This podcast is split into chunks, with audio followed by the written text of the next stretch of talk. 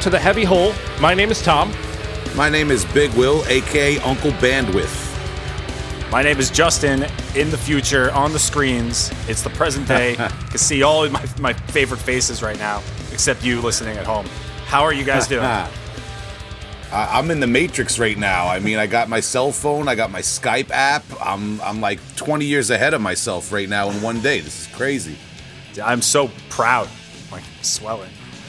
We're always looking to improve here at the Heavy Hole. With quarantine, we've had to flex a bit.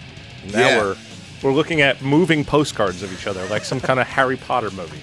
I I'm still convinced that this is some sort of elaborate prank, and you guys videotaped whatever I'm saying like two days ago or something. I I don't know how you did it, but this is a good rib. You got me. yeah, it's just us going, thanks for coming. Medal of Death. Thanks for coming. Yeah. I could sit there and drink beers and talk to you guys doing that. As a matter of fact, make that video. I might need it in a week or two when things get really lonely. I would love to make a soundboard that our listeners could make their own episodes with and take us out of context Oh, and see sure. what yeah. they can come up with. Or allegedly prank your favorite restaurant, you know, by just being respectful of their time and their menu. Yeah. You know, make it all like work. uh, create your own adventure time. Yeah, and then they could s- then they could then they could leave that on the voicemail. It would be great. That would be excellent. Send us- All right, leave us a well, voicemail, bef- man. We need it. Before Yeah. we re- yeah yeah we definitely need some voicemails. definitely. Uh, but before we get too far ahead with the technology and everything, man, in the future, how was your weekend, guys? Somebody start me off. I'll start off. Yeah, get it. 'cause, Uh, so it's my birthday today. Happy So birthday! Yeah, happy birthday, Tom. Thanks, guys. I'm celebrating by drinking beer like I've been doing every other day. I haven't been spiraling into alcoholism, but I've been throwing a few back. So today, my sister offered to cut my hair, or rather, I asked her to, and she said okay. And she never cut any guy's hair before, so I told her what what I wanted, and my appreciation for the art of cutting men's hair has now skyrocketed. when Oh, I no. went to look at myself in the mirror, I looked kind of like um, a mix of like a member of Soilwork and Carl from Sling Blade. Like it Oh was wow, it was not good. wow. So Oh my. damn. Um, I don't even know. I've never had something like that in my head before. I actually regret not taking pictures. I just went outside and shaved it into a mohawk. that fit So I of have rage, that yeah, now. you gotta lose I it. was gonna say for the listeners, you're wearing a, a backwards baseball cap right now on my Skype app. I can see that. Let me let me show you. All right, all right, that's cool. That's cool. oh, this isn't too bad. Yeah, S- Sling Blade goes punk. I like it. Shout out to Billy Bob. Great movie. Yeah, there you go. You're very aerodynamic right now. It's not, and you got height. Yes, I still have my height. I look like a troll doll. I- interesting because I had a very like uh, grizzly Viking like beard up until about two hours ago that I just sheared off of my face today uh, after like two weeks in, in social isolation. Uh, I'm gonna be continue to be socially isolated. I'm just not gonna look like it as much now. But I, I noticed Justin, you didn't go that route. Oh no, I'm, I'm letting my full inner white trash on the outside this uh, this quarantine. Um, Allegedly. got my Alan Jackson shirt on, you know what I mean? Just uh, and handlebar, and you fucking take my mustache Yes. and put it on some sort of lowrider motorcycle or something like that. But probably a lawnmower. You know, it'd be more like it. This guy's I- got the superstar Billy Graham handlebar going. I feel like we, Justin and I, with the looks we have going right now, we could be staff at um, Joe Exotic's zoo down in Oklahoma. There, dude. yeah, with the with whatever bleach I have left in my hair, I was watching that show and being like, you know, this guy is very silly looking until I walked past the mirror and, and saw myself and been like, I've, I've, that's what I've become. I've become it. So That's you, you're, yeah. yeah. Oh, wait a minute. I'm looking at you now. Did you do this all on purpose, man? nah, This guy. my He's like the yeah, Long Island Joe Exotic. My head grows in all white trash like that already. so Yeah, like- Joe Joe Joe Mastic over here. there it is. I'm about to sawzall the uh, the back of my Jeep Cherokee, make that shit into a pickup truck, and get really real with it. I'll bring my Jeep Oh, wow. over next. All right, we'll, we'll, we'll do them both. Chop it We'll have a heavy whole heavy whole fleet. besides chopping your beard, what's um what's going on this week? What have Well, you been doing? I- I, know you've been did- building shit around your house. yeah. Yeah, I've been doing a little bit of light light carpentry and landscaping. Where I laid down some grass seed the other day uh, and watered it in where there's a huge dirt patch in the yard. Exciting suburban things I do. Um, when the Long Island death metal scene is not popping due to the uh, ongoing pandemic, unfortunately. But uh, I've um, I've exhausted my ability to build my cat furniture. Um, the cat's fine. He doesn't even use the thing I was talking about that I was all proud of for that episode. I'm sorry, man. He's actually uh, he's literally got he's got the box uh, that we bought like cat food in, and he sits in that. Like it's like stereotypical. You build something for the cat, he just sits in the cardboard box. But it's all good. I've been minding my time watching um, professional wrestling documentaries and shoots mainly. I told you guys I was into that Heroes of WCCW uh, documentary. Absolutely. Um, I, I've been going deep on this old school uh, NWA stuff, uh, back to the territories. I gotta say too, we talked about Dark Side of the Ring a little bit, didn't we? yeah, Did we that mentioned we mentioned that last time. Yeah, I watched that Benoit episode. Oh my god. Now, yeah, I yeah, intense. Um, Yep. I gotta say though, and I normally don't bring up the wrestling thing so much on the podcast, but this was intense. Uh, Jim Cornette, big fan of the Jim Cornette podcast myself.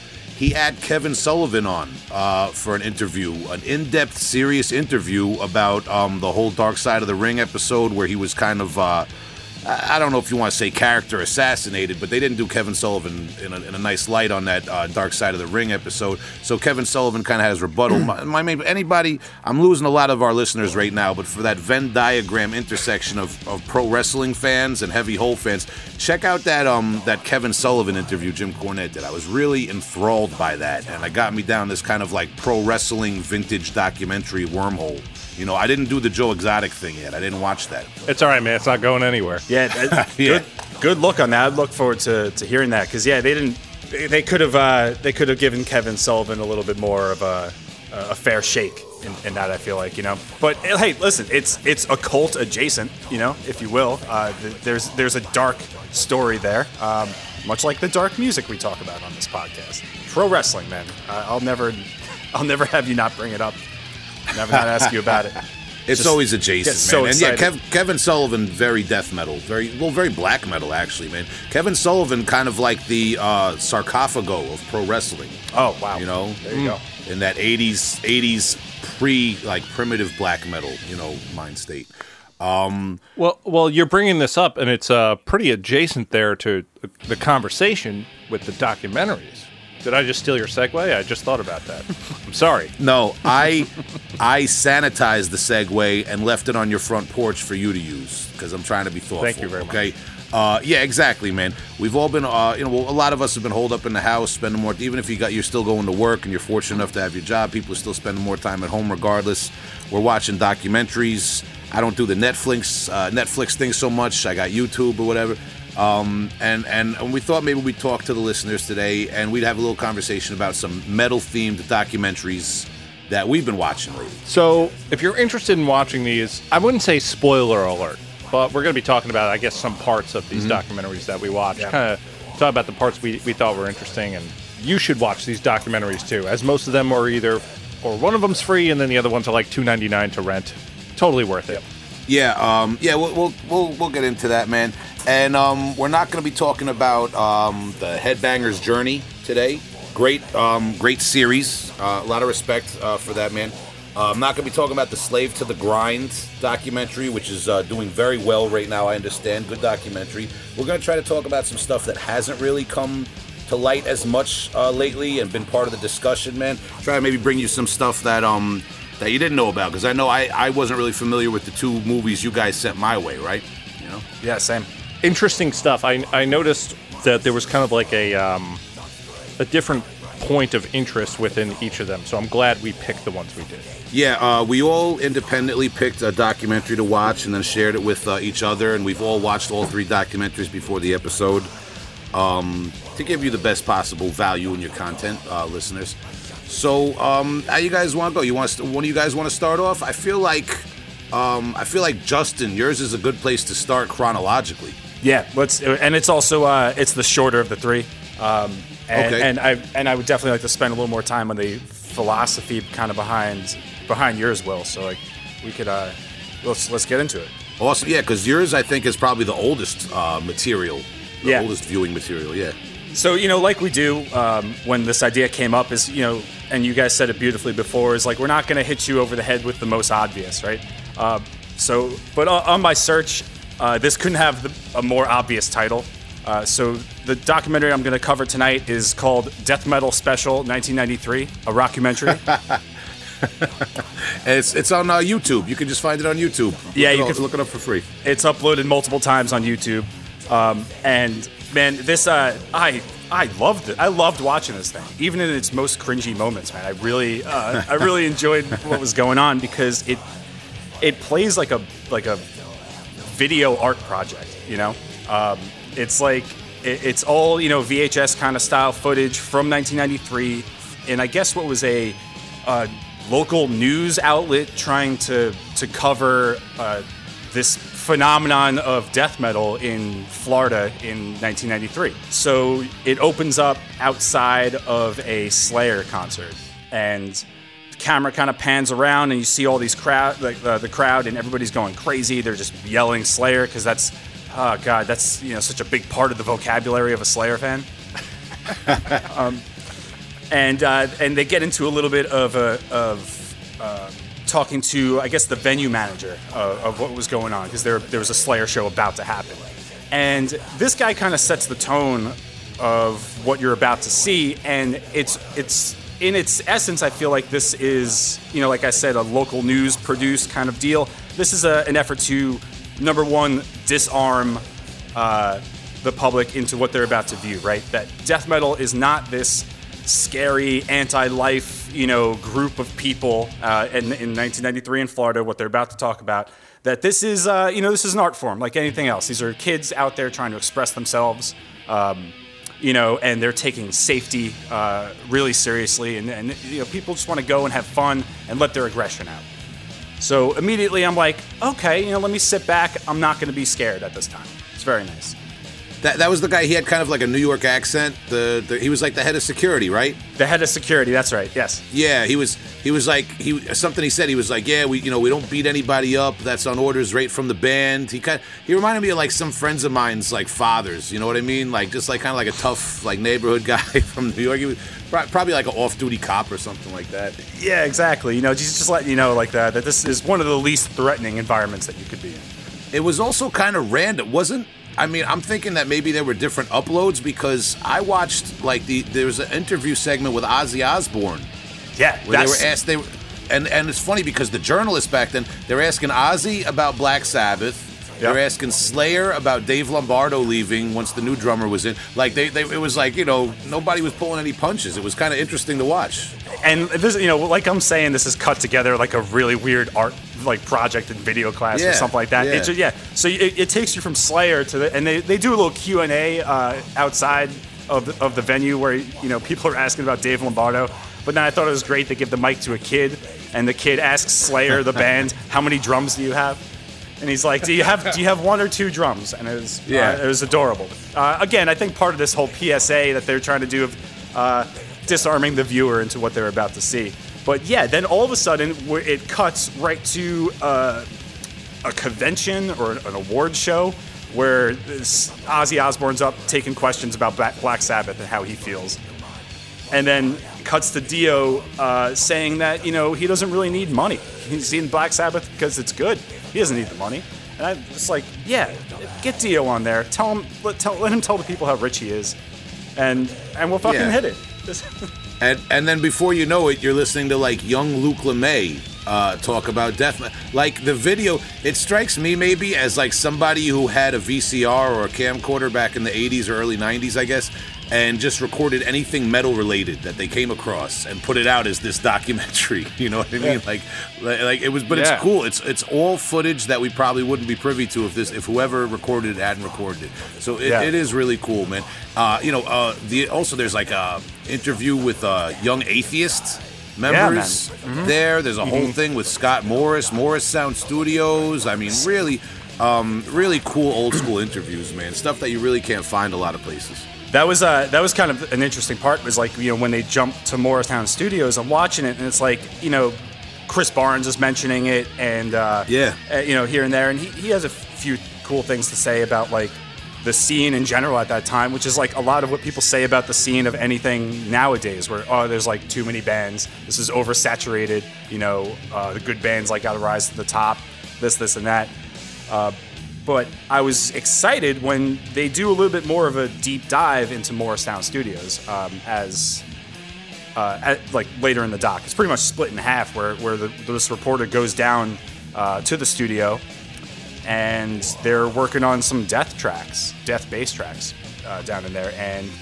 Yeah, it's like uh, Steve DiGiorgio, right? Was he the guy in the interview? I don't even know. It was kind of like you couldn't. It was super him that quick, much. yeah. But they give Scott Burns like the all the all the time in the world to kind of like give his his take on death metal at that time, you know, and he played such a big role in it. So hearing like hearing footage like that uh, from from back in the day when they're still just fucking kids was was really cool part. Uh, and going off what you said, Will, like this is it's almost like found footage thrown together. You know what I mean?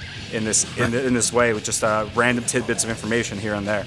Yeah. Also, I think there was like a she might have been German. Um, a, a news reporter on some sort of show, I think from Europe, talking to Scott Morris on the phone So uh, about that- about it- the Deicide album he was recording Yeah. at the time.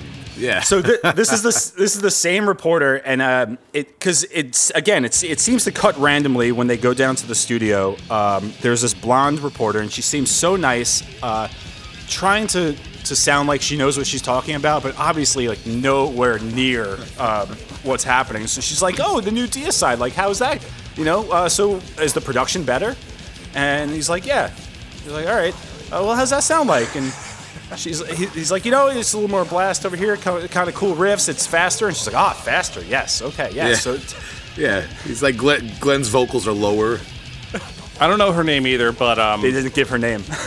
I'm, oh, I want to give her a shout out because for someone who probably didn't know exactly what she was talking about, she seemed to have done enough research to reference the names of the albums. Yeah. She was dropping album names and stuff like that, and I was like, okay, that's cool. It wasn't some girl who just wanted to be in front of the camera and was looking for a, uh, a cool piece to sensationalize Yes. um, hysteria. Yeah. Mm-hmm. which I, I I at least appreciated how she came at it. because how of how like ragtag this seems to be put together when it gets to the actual reporter interview kind of deal like she's taking it seriously you know she's giving it the respect uh, and I, appre- I appreciated that except for you know uh, especially for something that seems to be this locally produced um, you know piece where Ozzy's thrown in probably be at the direction of some you know some uh, some producer being like nobody knows who Morbid Angel is uh, Ozzy he's a name you know just cut this random Oh. footage of Ozzy in there Speaking of Morbid Angel, they had uh, Richard Brunelle, who was like the one of the original guitarists of Morbid Angel, who um, who, who was only on I think on the first one or two albums. He um, they had a, a really interesting conversation with him where he talked about, and this is probably back in what 91, 92. He's talking about death metal is good, but it's like he was talking about how it's saturated. There's too many bands. And the cream of the crop bands have to kind of rise up to be noticed and things. And it's interesting that we're talking about probably like 30 years ago, him saying that. Yeah. And we're kind of at a saturation point in death metal now. We've talked about it on the podcast many times. So it was almost like um, comforting for me to see that. By the way, rest in peace to him. Uh, he, I think he just passed away um, a year or two ago. Yeah, Richard Brunelle, right? Mm-hmm. Of uh, Paths of Possession, also he was in um, after uh, Morbid Angel. But uh, yeah, it was comforting to hear him talk about um, death metal being at a saturation point. It was kind of a concern for our artist at that point because here we are again. And it just reminds you this, the the cyclical nature of these things. You know what I mean? Um, and you got to ride out the wave. You know. And of course nowadays, who knows where everything's gonna go? Like uh, things develop a lot quicker than they did, you know, 500 years ago and stuff with a, with a renaissance in a way. But this is like we are living in a death metal renaissance, Absolutely. even though it's only 30 years. like the renaissance was called like uh, what it is. It's like a um, it's a reappreciation for arts and culture and science all in one happening. You know, between the Roman times, then the medieval ages come and shit on everything, and now you have a renaissance. So it's like historically it just makes sense where because things move so quickly and how the music industry has changed so much i think it's people are appreciating more organic style music Yeah, I, abs- I agree with that 100%, man. Yeah, there's got to be another side to that coin, you know, where everything gets hyper produced and the technology steps up every six months. Not, not even every year. Every six months, there's some producers that got to upgrade their software. Tom, you know better than me. yeah i mean uh, there are industry standards that are just uh, it's always evolving, and I, I don't even think that it's a bad thing that things are hyper produced and have crazy fidelity and that we comp the shit and replace drum sounds and stuff like that. I mean, listen to bands like Wormed and stuff. Like those bands, that that shit is heavy as fuck. And yes, it does have a little bit of this artificial element to it, but I think it enhances what they're writing. So there is no bad style. It's what you're choosing to do, and like it, it's I don't know. I, I, I want to tie it back into what what's being said about this oversaturation that was being claimed 30 years ago. And now, nothing bad has happened to the technology and all that shit. It's just how you use it. Oh yeah, it's well, it's you know, it's never the technology. It's it's. I think what is bad has happened to maybe some people have gotten too comfortable and too reliant on it. But like I said, you have two sides to the coin. There's um, there's bands that are doing something really new and innovative with the technology, and then there's bands that are kind of rejecting that. Like we talked with our whole Maggot Stomp Records episode about bands kind of going back to the more primitive style of recording and producing death metal, man. And it's it's all good, Right. man. We we talk about And- all of it here. Right, and tying it back to what we were discussing in the documentary, we can see so many parallels to that now. Yeah. Yeah, yeah, man. Yeah, th- you know, doing this show over the last um over a year now, it's it's it's put stuff like this into context for me a lot. You know what I mean? Because we, you know, we're all we're all learning, man. And the listeners might learn a thing or two, but we learn a lot too going along the way, man. That's what it's all about, you know. Um, so so Justin, you want to just remind us what what the, what what people could look for on YouTube again? What's that called? Absolutely, man. Just get on that YouTube and uh, you type in Death Metal Special 1993. Look for look for that young Luke LeMay. I wish I had that shirt that just said Death Metal Special 93 because that sounds like, man, that would that would be in a parking lot and that would be fucking really sick. Um, yeah, check it out on YouTube. It's about 44 minutes total, um, and it's a great compilation uh, with insight from some heavy hitters, man, of, of that Florida death metal and and, and beyond. Um, get it, man. You get that fucking um, get that uh, that that death insight by a tree uh, towards the end of it too. So. And can I just compliment Ozzy Osbourne on the mullet, shoulder pads, and uh, like knee length coat he was wearing? It's so 80s. I mean, for the early 90s, it was so 80s.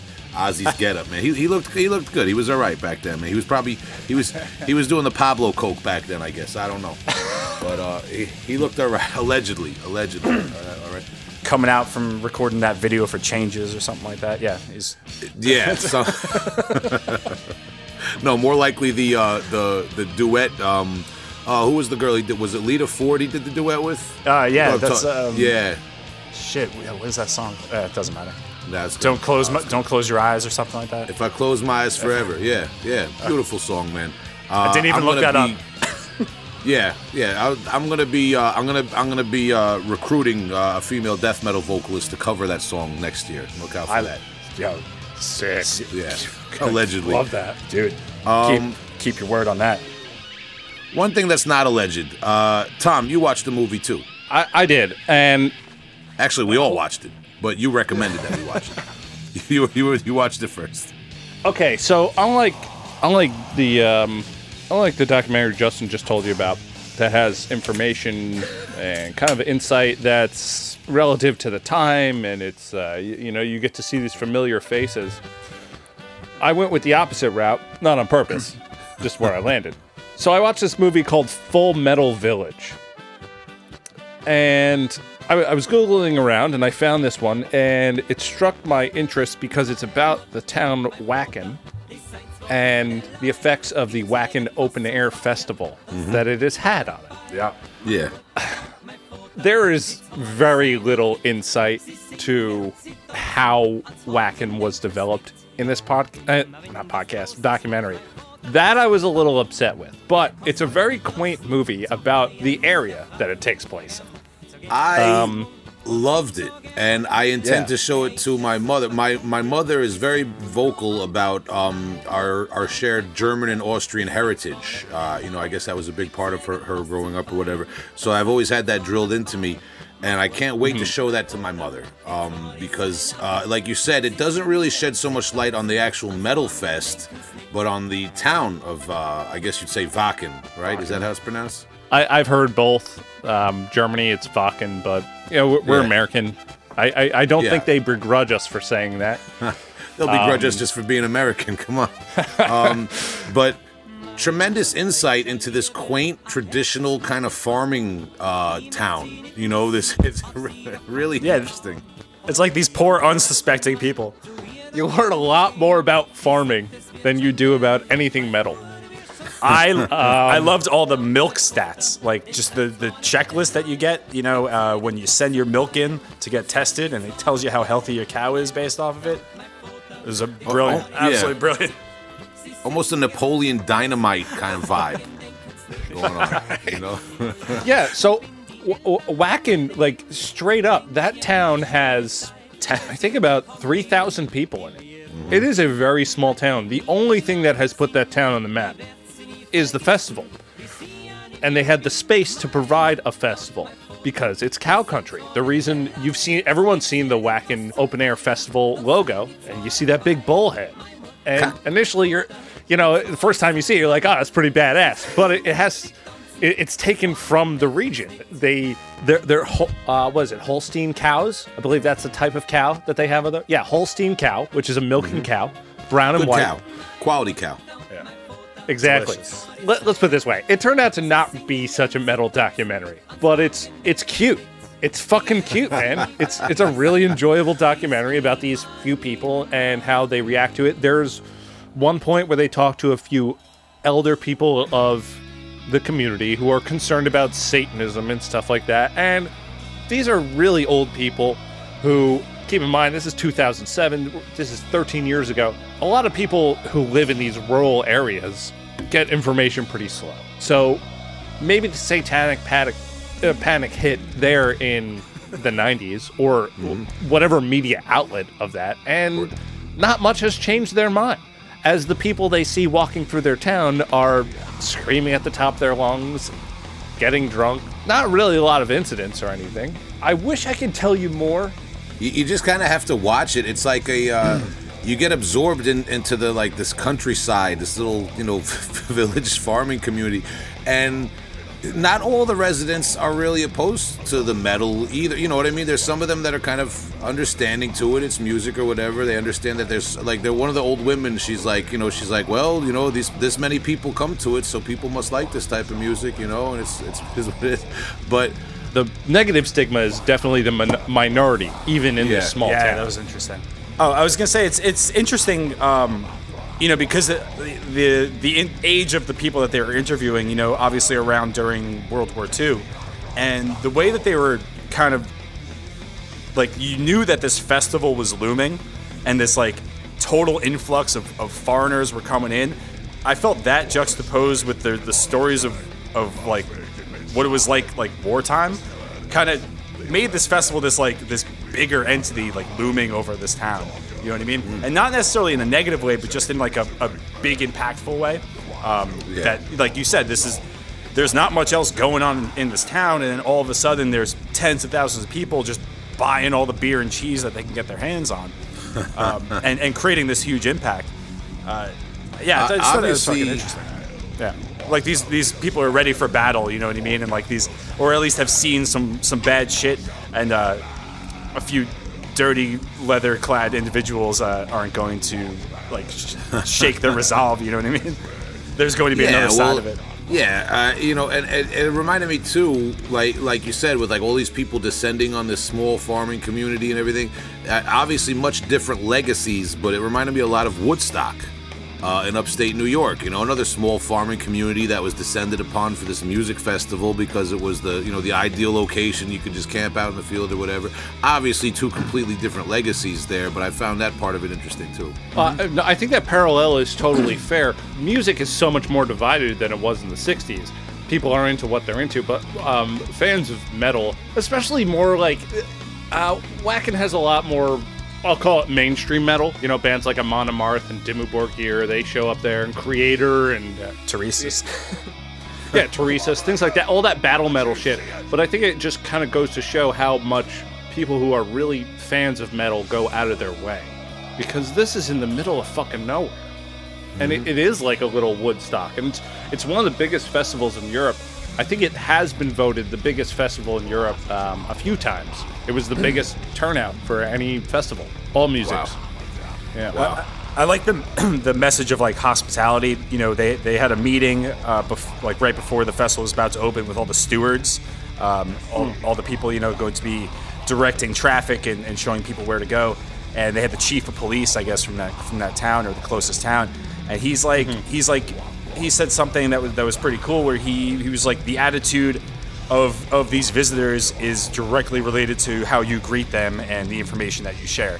You know, and think of everybody traveling from from all over the world this this whole time and uh, being met with hostility or something like that.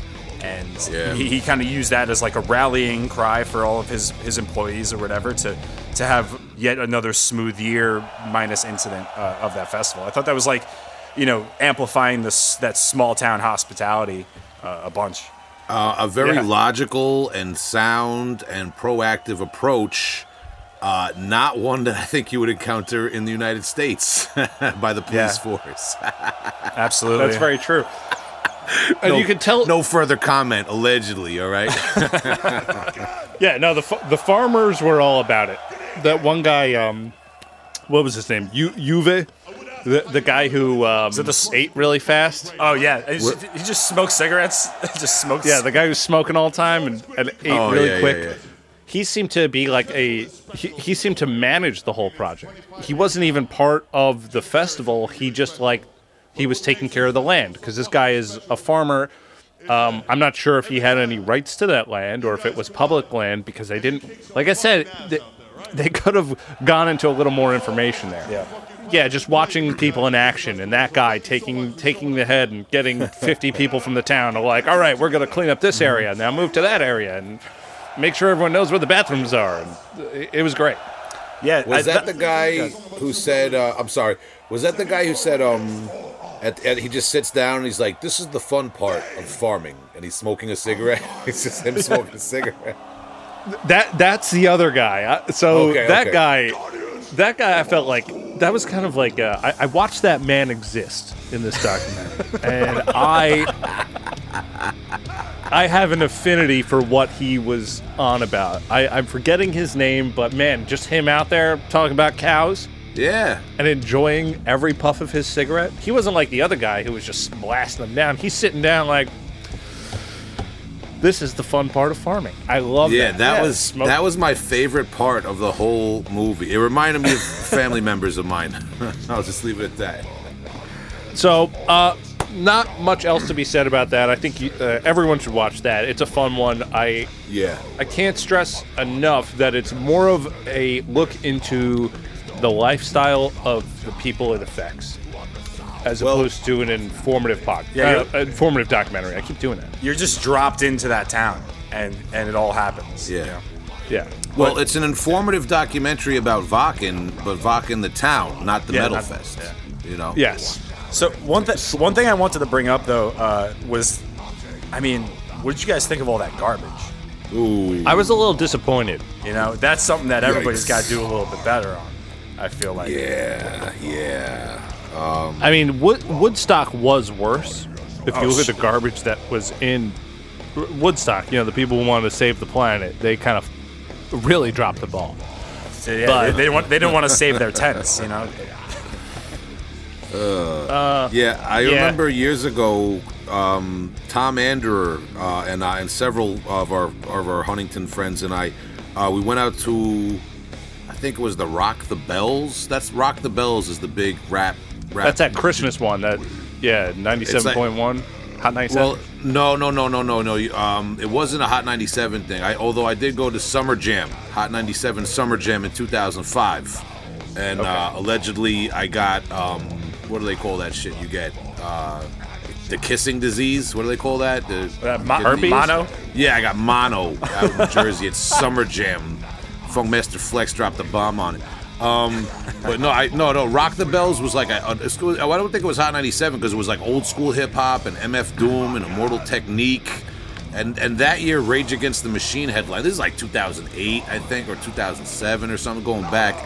And um, I just remember it was out there at uh, what was it called? Um, what do they what do they call that place? Uh, Governor's Island? Is that it or something? Randall's Island. Randall's Island because they have the governor's ball or whatever. Yeah, Yeah. Governor's Ball takes place Yeah. on Randall's. Island. Randall's Island is a big, big, big island, I guess, where they have these uh, these little concerts and things like that in New York City. Uh, and I remember we just like like at one point later on in the evening, at, as it had been going on all day, we just looked out on this like beautiful kind of fairground area with like three stages, and it was just garbage. It was more garbage than grass. It was just, and we had like this revelation. I guess that's what all music festivals become generally, you know, just garb seas of garbage. I hate it, man. And it's not like I'm not a fucking hippie, dude. I don't feel like I need to save the planet all the time. But like just fucking personal responsibility shit. Like I smoke cigarettes and I I, I rarely flick a cigarette on the ground. I'll put it on my shoe and find, wait until I have a garbage to throw it out in. So oh watching my that was pretty gross, Yeah, you know. throw your shit out. Yeah, That's sh- it. Shout it- to shout to all the people hawking loogies on the street and blowing their nose like you know you just cover the one nostril and blow your nose onto the street. Shout out to all the people doing that a month into the pandemic, rolling around, and they they want to ask you like I'm going to tell you straight up, Huntington Station is a hot spot for this coronavirus. That's what they're telling us in all the news uh, resources and all that. Yep. I'm walking by myself, social distancing. Don't you know? Don't worry. But I take walks for my little exercise or whatever. And you know, you wouldn't you wouldn't believe the amount of people just blowing their nose on the street, fucking coughing, hocking loogies out the driver's side of the car, everywhere. Man, nothing changed. It always went on. It's still going on. Sad, sad. Yeah. But yeah, people aren't gonna learn, man. You know what are you gonna do? You're all a fucking mess out there. Clean that shit up. Clean it. up. Everyone's every every man for himself. every man for himself at the music festival. That's what Over we're the- No, listen. all right, um, now okay, so But those people clean of the town marched in there to clean it up so beautifully. yes, Justin, you're right. Those people do take care. They take pride in their property. There are certain type of people. They know it comes with the territory, and uh, and it was they made the kids clean it up, which I liked. They, Yeah, and they sell a lot of beer and it helps the economy. So I guess it's just kind of like scratch scratching each other's backs. yeah, that's right. Yeah. All right. So with that, that's Full Metal Village. Available, you can buy it on YouTube, I know. I'm not sure what other platforms it's available on. I only saw it on YouTube. I actually just I rented Yeah. It's on Apple TV. I rented it. I I don't really buy shit on YouTube because like I'm I'm not probably not gonna watch it again. And if I do, it'll probably be one more time, and then that's cheaper than buying it. You can uh, you can watch it on Apple TV or uh, Amazon Prime. It's there for rent. There you go. Something I rented. Um, and by the way, the, the connection here, as you said, this uh, this Wacken documentary you watched, it was a little bit more of like a um, so like Slice of soci- life. sociological, anthropological maybe uh, type of look at the Wacken uh, town. It wasn't really a metal, but but metal was there in the atmosphere. It was about metal, but it wasn't in a way, right? Yeah, exactly. It's it's a slice of life for the people affected by the biggest metal festival in the world. Now I feel the the connection here between that and the movie that I chose to watch and to recommend to you guys is that Extreme Nation by Royville Productions, which is available on Vimeo. That's the movie I chose to watch. It's a documentary that um, is getting a little bit of steam now, some reviews and things like that. They have social media and all that. Extreme Nation. Um, which is about metal on the Indian subcontinent, um, which involves several countries, including Pakistan, Bangladesh, India, and so on. Sri Lanka, so on.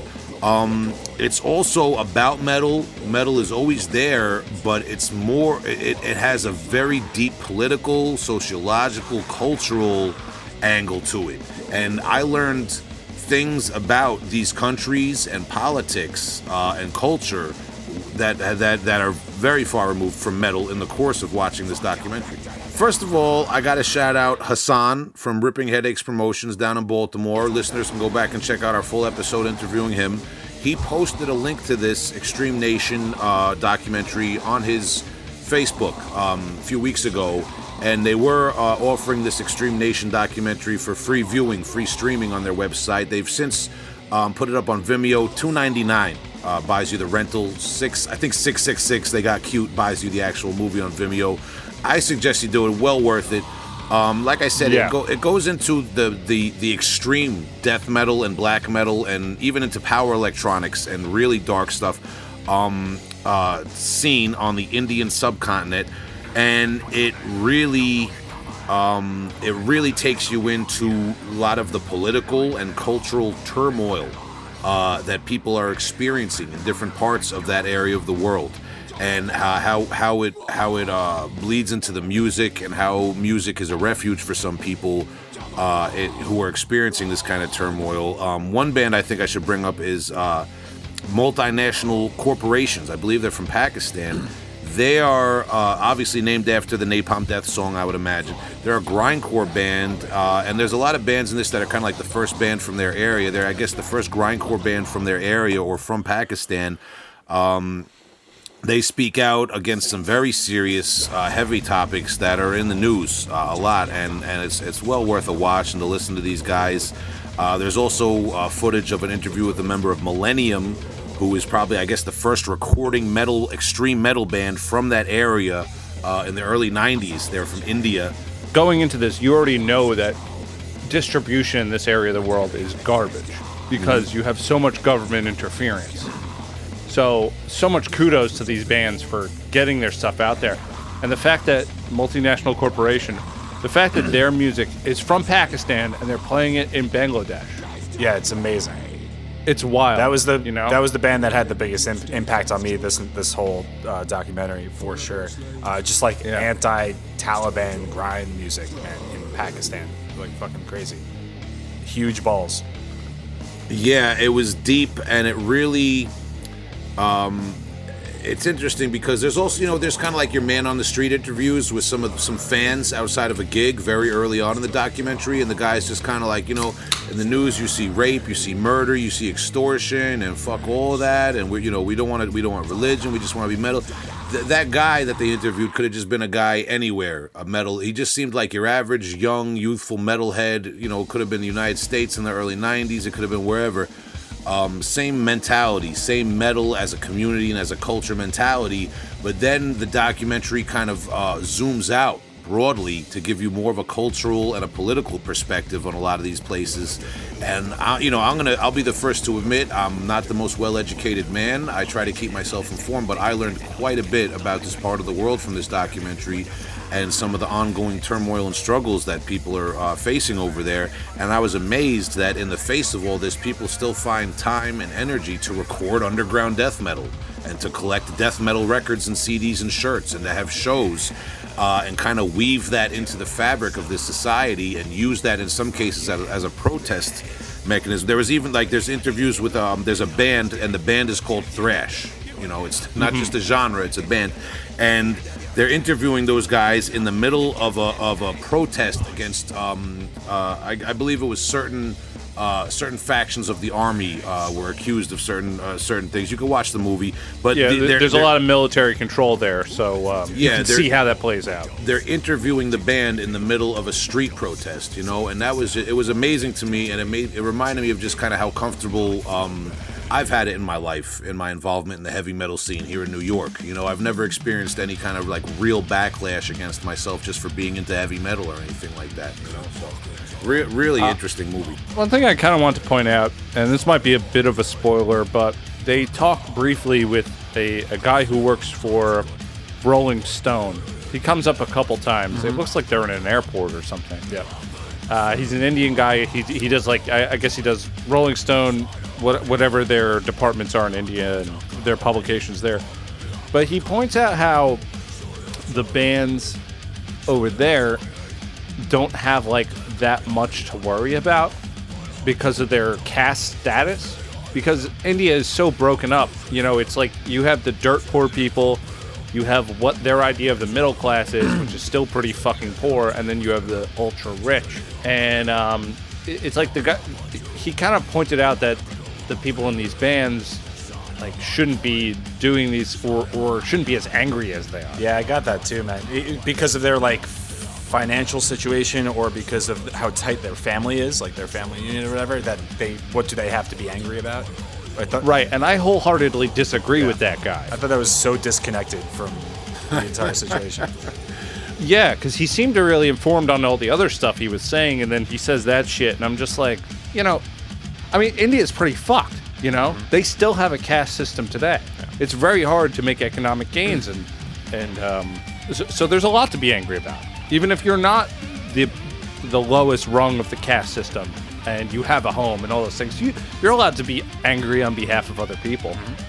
I, I mean, I think it's it's that's that's pretty interesting that that guy would uh, be so short-sighted as as to think, well, the, these people have privilege, they have a comfortable life. Uh, why would they be outraged that uh, you know if somebody else doesn't have? I mean, it's that's you know I don't know, man. It- there's obviously like the idea of empathy is foreign to that guy, I guess. You know.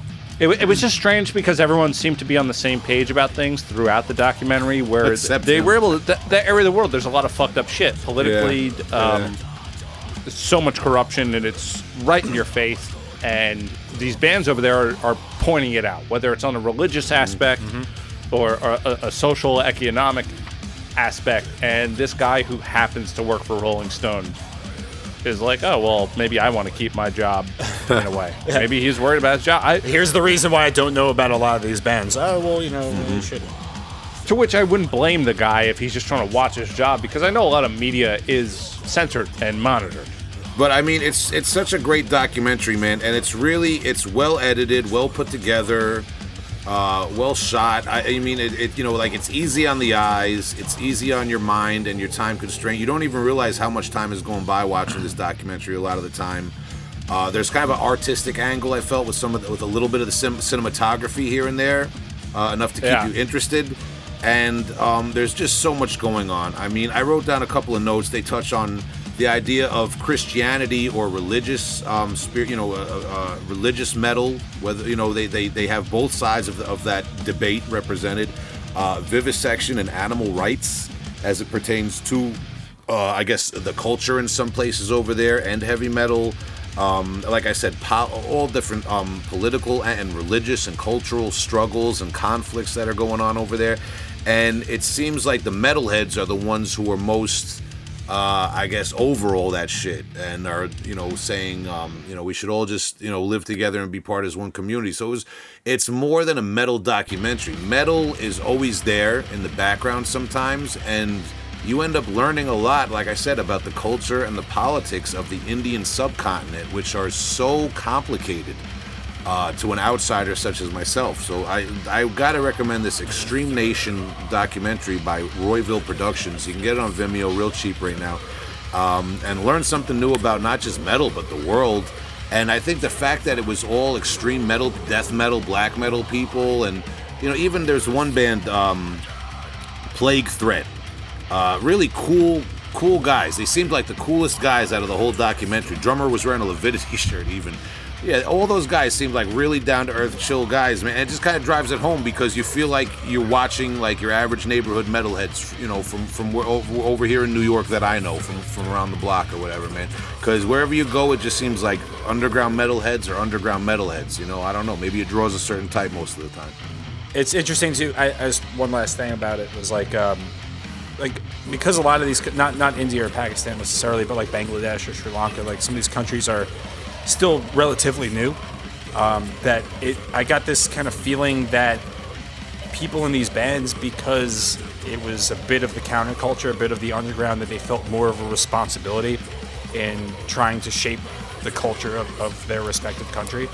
Um, you know, in what was going on, uh, to offer an alternative to any sort of um, more conservative political view or conservative religious view, um, and and have like I guess lived the point of uh, you know expressing whatever you have uh, freely, and it's it's something that that's more I think top of mind in less well-off countries. You know what I mean? Um, in people in this line of art, if you will. Yeah, I you know, it's, it's kind of like I look at.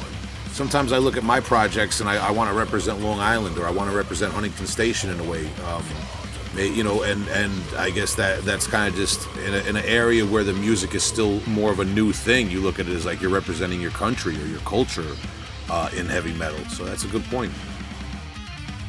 Hey, the title says a lot about it. Extreme Nation. Yeah, yeah. That the title. The more you watch the movie, the more the title hits home. I'll definitely Yeah. give it that. So uh, again, Extreme Nation by Royville Productions. You can look it up on Vimeo. I'm not sure if it's on other platforms, but look it up, man. Uh, and that's that's the documentary I wanted to recommend, man. So um, while we did recommend a lot of documentaries, or at least three documentaries this evening. I was hoping maybe you guys could recommend some music. So thank you guys for uh, for watching documentaries, you know, with me as well. Uh, hopefully, the listeners out there, uh, you got some time on your hands. I know you do. Uh, sit down, learn something. Um, yeah, it's fun. I wanted to bring up uh, one documentary that I almost watched, and that, and that I think I think you should because that's what I'm doing.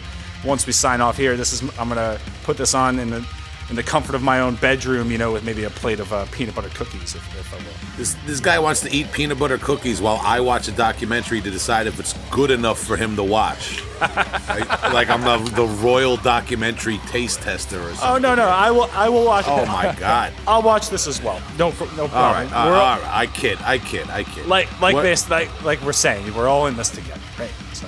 What? yeah. So tell me about this heavy metal documentary I can watch in the comfort of my home while I'm in this together with everyone. So this is this is free on YouTube. Um, this is uh, about a 90 minute doc called March of the Gods: Botswana Metalheads. Uh, the documentary.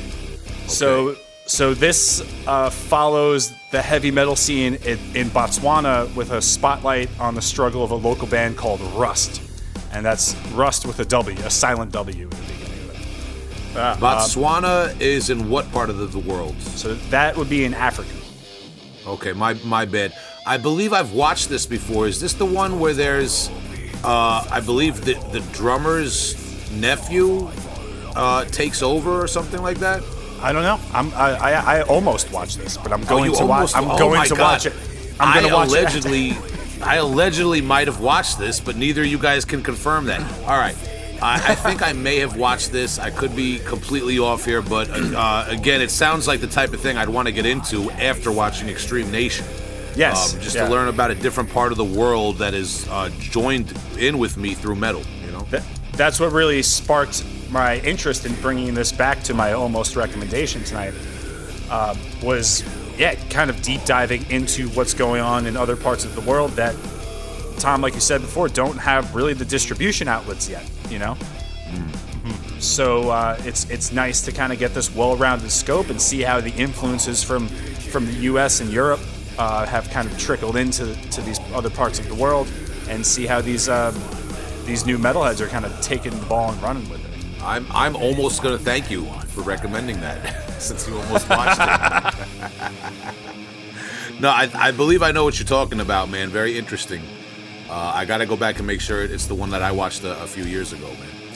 Good, Sweet. Uh, good, good, good recommendation, man. Tom, you got any any that didn't make the cut that you want to talk about? I, I just want to give a shout out actually to people who do documentaries about these kind of things. Um, there are people that want to watch them. Filmmaking and uh, music making, i- i- they're a kindred spirit. A lot of times with films like this, you just lose a lot of money. And a lot of times with bands that we like, they're doing it for a passion and also lose a lot of money. So it's there, there's certainly a love behind it. I think it's important that this stuff is made uh, uh, just, just like the music we talk about. Yeah, absolutely. Um, And there's this one documentary that I keep seeing is is being made, and there are some teasers out there, but that's called The Growl movie. I don't know if you guys have, have checked this out, but you can you can see that growlmovie.com or you know uh, search it on YouTube or whatever. But this seems to be uh, tracing the, the beginnings of extreme of death metal um, back, but doing it in a little bit more of a, a well refined, well produced sort of manner with interviews all across the board. Um, and I'm kind of interested to see where this is going, and I'm sure they have a Kickstarter or something like that going on. That if anybody else is as interested as I am, maybe they check it out and help the cause. Go off what Tom's saying because there's not much, there's not many millions in what we're doing. no, definitely not. Um, yeah, and, and there's there's a lot of great uh, metal documentaries out there. Maybe if the listeners enjoy this episode, you could recommend what you're watching to us in the social media through email and so on. Um, I know besides metal and music related content, I've been deep diving, like I said in the top of this episode, on the pro wrestling content. Uh, I'm 38 years old. I got into it as a kid. I don't follow pro wrestling so much after like 94. I'm old school. So I've been deep diving on the NWA, the old school territories. I got to recommend Uh, I don't know, Justin, if you're familiar. There's a YouTube channel, Original Wrestling Documentaries. No, I'm not. of- I'm not. It, uh, yeah, check it out because this guy, I think he's got like 40 or 50 videos, does an in depth documentary on like every, uh, you know, even the short lived fly by night federations of the territory days. And he goes in depth. He's got like old school news footage and, and footage that. Um, is hard to come by and hard hard to see, uh, and some you know you sometimes you Google things like uh, I don't want to get into it, but the infamous like Black Saturday, which is where Vince McMahon kind of came in and strong armed uh, the uh, the Georgia wrestling territory, whatever. You can look that up, but there's no news footage of that of the infamous uh, Georgia wrestling episode where Vince McMahon comes in uh, on YouTube. But he, this guy's got it in the documentary. So my my whole point is again, just quickly for the people who are fans of our um, podcast and pro wrestling. Uh, that original wrestling documentaries YouTube channel, um, not not necessarily the highest production value, but you could tell that a lot of love and attention and professionalism goes into what this guy does with the tools at his disposal. Highly recommended. I've been kind of binging on that this week uh, when I'm not listening to death metal. So that's that's my little recommendation too at the end. Sweet. I have just now subscribed. yeah, you got to check it out. It gives you the rundown on all the territories and blah blah blah. Hell yeah, I'll Um, be I'll be watching this Mid Atlantic uh, Championship Wrestling one. That, that's what I'm later. saying, man. That's all right. It's it's got all the. But um, before you do, before I let you guys off the hook, you got to talk about some death metal tonight with me. What's going on? You guys listen to anything new lately? Ju- Justin, have you been listening to any music at all this week, or have you been working feverishly from home? You know, uh, a little bit of both, right? Um, I, I, I'm, I, I can I cannot deep dive into what I've been listening to. Uh, I can tell you that um, because I was a sheltered little child, that I am very much going through all of the, the death that I can handle. Um, and you know, uh, don't hate me because you probably wish you were me uh, listening to death. A lot of it for the first time. You remember that feeling? You remember how good that felt when you were a kid in the '90s? That's what I'm feeling right now at my in the, a in- minute. in my home. And I gotta know. I gotta know. Now, just I don't judge. I'm not being elitist, but Yeah, I gotta no know what what are you listening to for the first time by Death? So I've been working chronologically, and I have just gotten to symbolic. Wow. Okay. Yeah, good so point. Good point. I'm uh, I am like a pig in fucking shit right now. I love what I'm hearing. Uh, I can't wait to watch that death documentary and hear all of the terrible things about Chuck and whatnot allegedly. But I'm Nothing terrible. Nothing terrible about Chuck. Nothing Good. terrible I- about the man. A man with a vision, an artist. You know what I'm saying? I He wish never did. uh, he never, never did anything bad to me. Okay. Yeah, I, I wish that I could. Um, I, I wish this was in my life sooner, uh, because I'm fucking I'm I'm enjoying it. It's it's opening. It's it's snapping all these fucking creative juices in me right now. Uh, really loving it. But I'm also been listening to the 20th Century Masters uh, best of Edwin Starr. Not familiar. So Edwin Starr, um, he wrote the amazing song, uh, and he didn't write it for Rush Hour. It was written before that. But War, what is it good for? Absolutely nothing. Oh, okay. So I've been kind of going through his shit as well. He's absolutely brilliant. Um, maybe uh, maybe I'll say something more later. But that that's kind of that's that's been my playlist while I, while I've been coding for the web, if you will. I gotta say, salute to you, because everybody wants to act like they have the whole history of death metal tucked up in their head nowadays. Uh, me personally, I I was a late in the game death guy. I got it, like I, I've said before on the podcast. I kind of Adam Rotella kind of like blindsided me with the dead infection and the cryptopsy and the scattered remnants, and I was on my own to figure out like the more uh, popular metal band, the more popular death metal bands. I got into Scream Bloody Gore and Leprosy, and then anything after that was like over my teenage head. Uh, and then later on in life, uh, I discovered, um, you know, spiritual healing, symbolic, hum, you know, the sound of perseverance, all the, the, the death albums that were a little bit more t- uh, technically advanced, I guess you could say, than the earlier material. And you really, the way you're doing it too, to go chronologically, um, I'm I'm an unashamed, uh, unabashed Chuck Schuldiner stan. I believe that that man deserves all the respect he gets, all the uh, the accolades he gets. I do believe that there may be people in the story of death metal who are overshadowed by him, but I don't think that that means you got to take anything away from him and what he contributed because the man uh, contributed quite a bit for our genre. So Uh, I, I salute Hell you, yeah, and I think anybody who's listening who hasn't gotten into the whole Death catalog, or if you heard one album five years ago and you're like brutal pig slam stuff and you didn't like it, check it out again. Give it another chance as you get older in life, because it's the de- Death is the type of band that makes more sense the older you get, in my opinion. Yeah, I, I love it, man. And like, it's interesting because I, I got to human and I was like, why is this like fitting all these holes in my body? And I was a big Cynic fan back in the day. So like, Paul Masvidal on guitar, I'm like, holy shit! Like that is just, I just feel good. I just. Brilliant album. Brilliant Thanks. album. I uh, own it on cassette, original press, just the flex. Sorry, had to do it. Um, but but go on, go on. I'm sorry, I'm sorry. No, that's So- good. so- I, I uh, I had to go on Discogs. and You know, my uh, my my blue reissue of Spiritual Healing is, is allegedly in the mail right now. So we can spend that. Yo, I'm on Skype right now. My record collection is two feet away. If you guys want to start flexing, okay? I don't care. That's the next episode. Next episode. All right. Yeah. Um, but just I, I like that. I think in the future, if we don't have a recommendation, we should be forced to give our our playlist There you go. uh, for the week. But but Tom, I think you got something to recommend. What's up? just quickly to what Justin said about him being a first time death listener. We've been friends for about 18 years now, Yeah. I think. For, for most of that, we've been listening to heavy music. Yep. It just kind of shows how vast this sea is. yeah. Oh yeah, man. There's just way too much shit. I, I remember seeing it too back when I was like like a kid. I, like when you and I Yeah. were eating it up. Like every time we'd see each other, there's ten bands to talk about. Seeing a band called Death, like, nah, I'm into death metal. I'm not gonna listen to that death band. That's like way too n- hitting the nail on the head. You know? Yeah, exactly. It's just it's just funny to think about that. How you can spend so much of your life listening to one thing, and it, it it's always like opening doors, whether it's here or there. Because we all have our own paths with how we listen to the shit. Yeah. So Tom, I'm, I'm, I, I apologize. I just had to bring up classic NWA Pro Wrestling for the third time in this episode because I saw. I, I saw a parallel to the way Justin is, is discovering the music of death, and I'm discovering the work of Ole Anderson. You know, we're both Hell yeah, you know, dude. Yeah. Yeah, you There know, you go. like giants in the game, and there's always there's always some giant in the game you gotta discover. I'm sorry I interrupted you, Tom. I just had to get that that pro wrestling reference in there, Oh, jammed dude. in there. Shout, big shout to Sam Sherrick. We want to see him in the ring again after this epidemic is over. Go Yes. ahead, buddy. Hundred percent. the sentiment is um, it doesn't like it's good to know the classics, but if people don't, you shouldn't discourage them by being uh, a, a fucking asshole about it.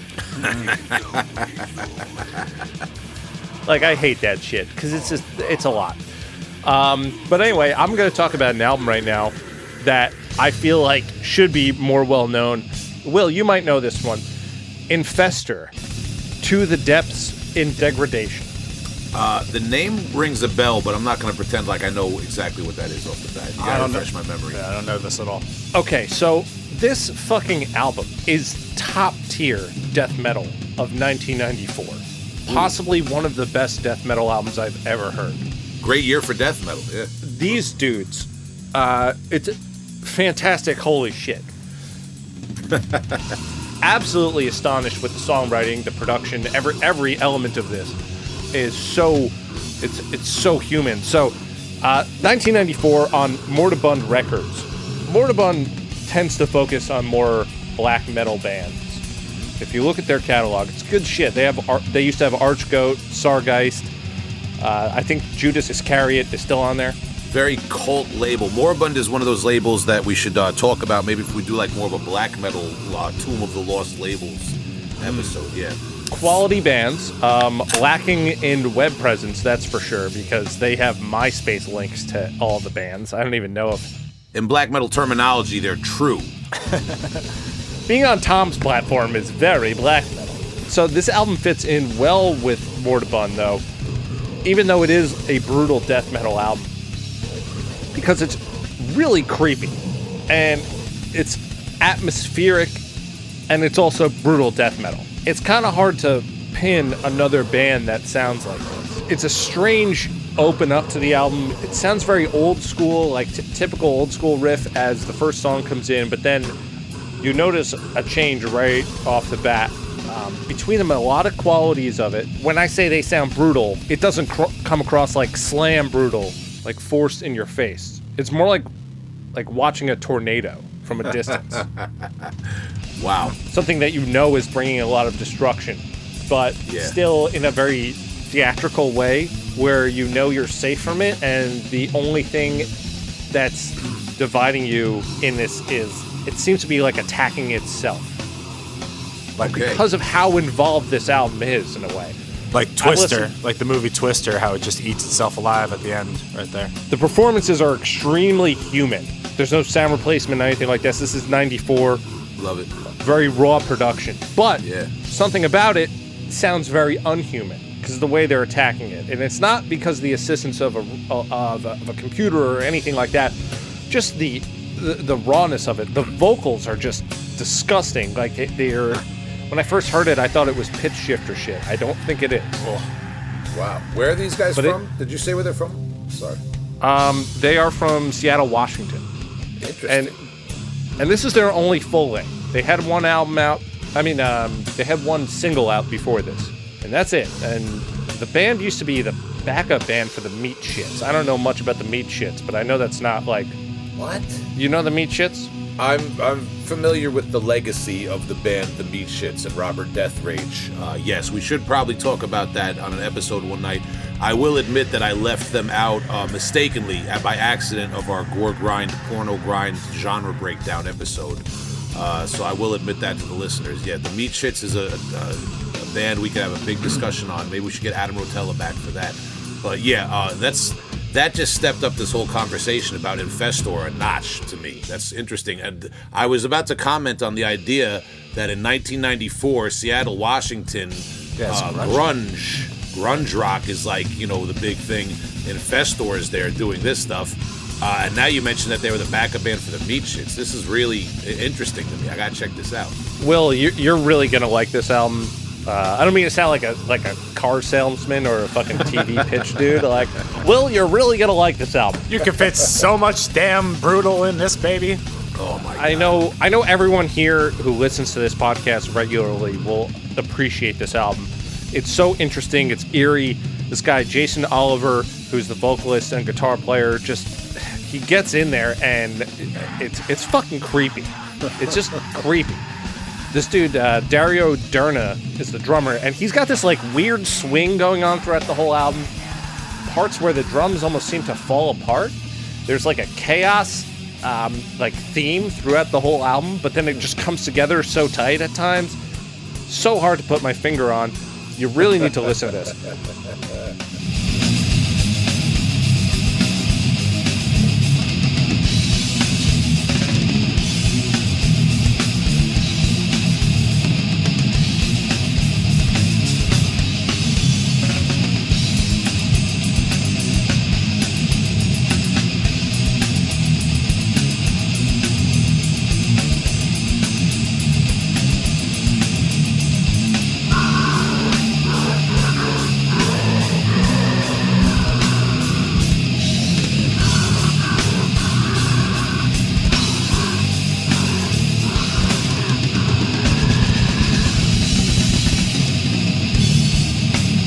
I want to talk about a band, a one-man project called the Wakedead Gathering, uh, which is the man Adam Lamb is the guy. Um, Adam Lamp, I believe, is the guy uh, who is responsible for all the vocals and instrumentation. I'm going to be speaking specifically about the Tenements of Ephemera. I probably mispronounced that with my Long Island accent. Uh, released from 2010. It was independently released on CD, and Dark Descent Records uh, deals with uh, the Wakedead Gathering to re-release some of their stuff on cassette. So you can probably check it out from there if you can find it. Uh, big shout to Paulo Paguntalan. He turned me on to this band, so you know it's 100%. Uh, he, he actually allegedly made me a mixtape with a dub of this. I'm not going to divulge that, but this is quality death metal. Um, straightforward and brutal, yet it feels like it's atmospheric.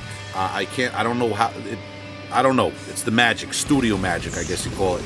It's like very well produced, little touches here and there, but for the most part, it's just brutal, straightforward uh, death metal. I don't want to use the tech word, but I, I gotta say, I'm a longtime Brutality fan. Uh, the the band Brutality from Florida. I'm a huge fan of that band, and they're known for their very regal, uh, double guitar work.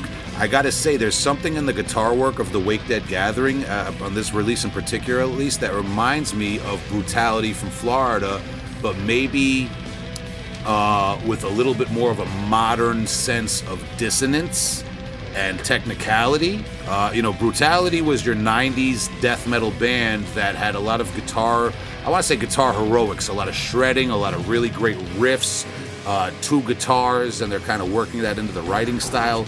And um, I, I could talk about them on a whole nother podcast. We should reach out to them, as a matter of fact, because I know they've been active the last few years again. But um, this Wakedead Gathering just it brings to mind some of those riffs and the guitar work, especially. But the rest of the band gives more of a dark, brooding, dissonant atmosphere. Uh, if, if that makes sense, then like that classic '90s death metal. But I really had to give that brutality shout out because that's what kept me anchored to this band and listening to them. And they have a, quite a few releases, EPs and albums over the years. The last one was 2017, so they're a current band. You can go back and check out the material.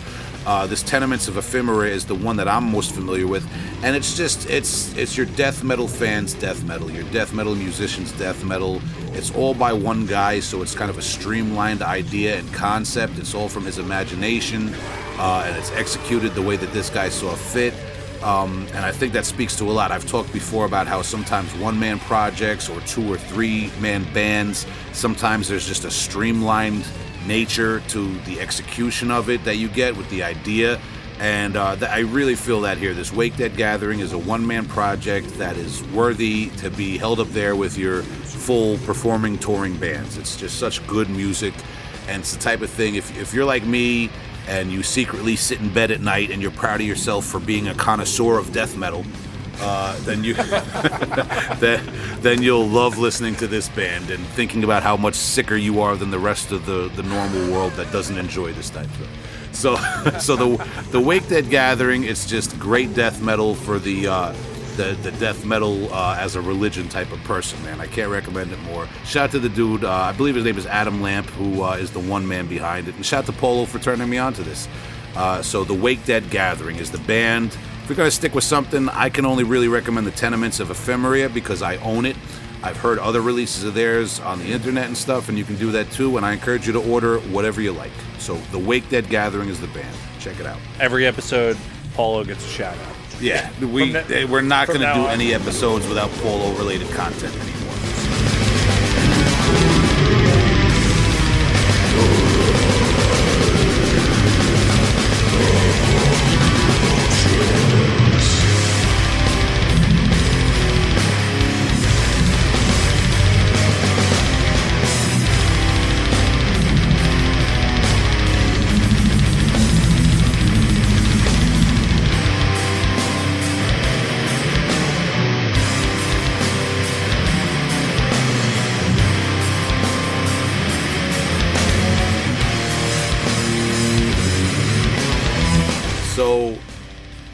Hopefully, I'll be back in the studio in person with you guys sooner than later.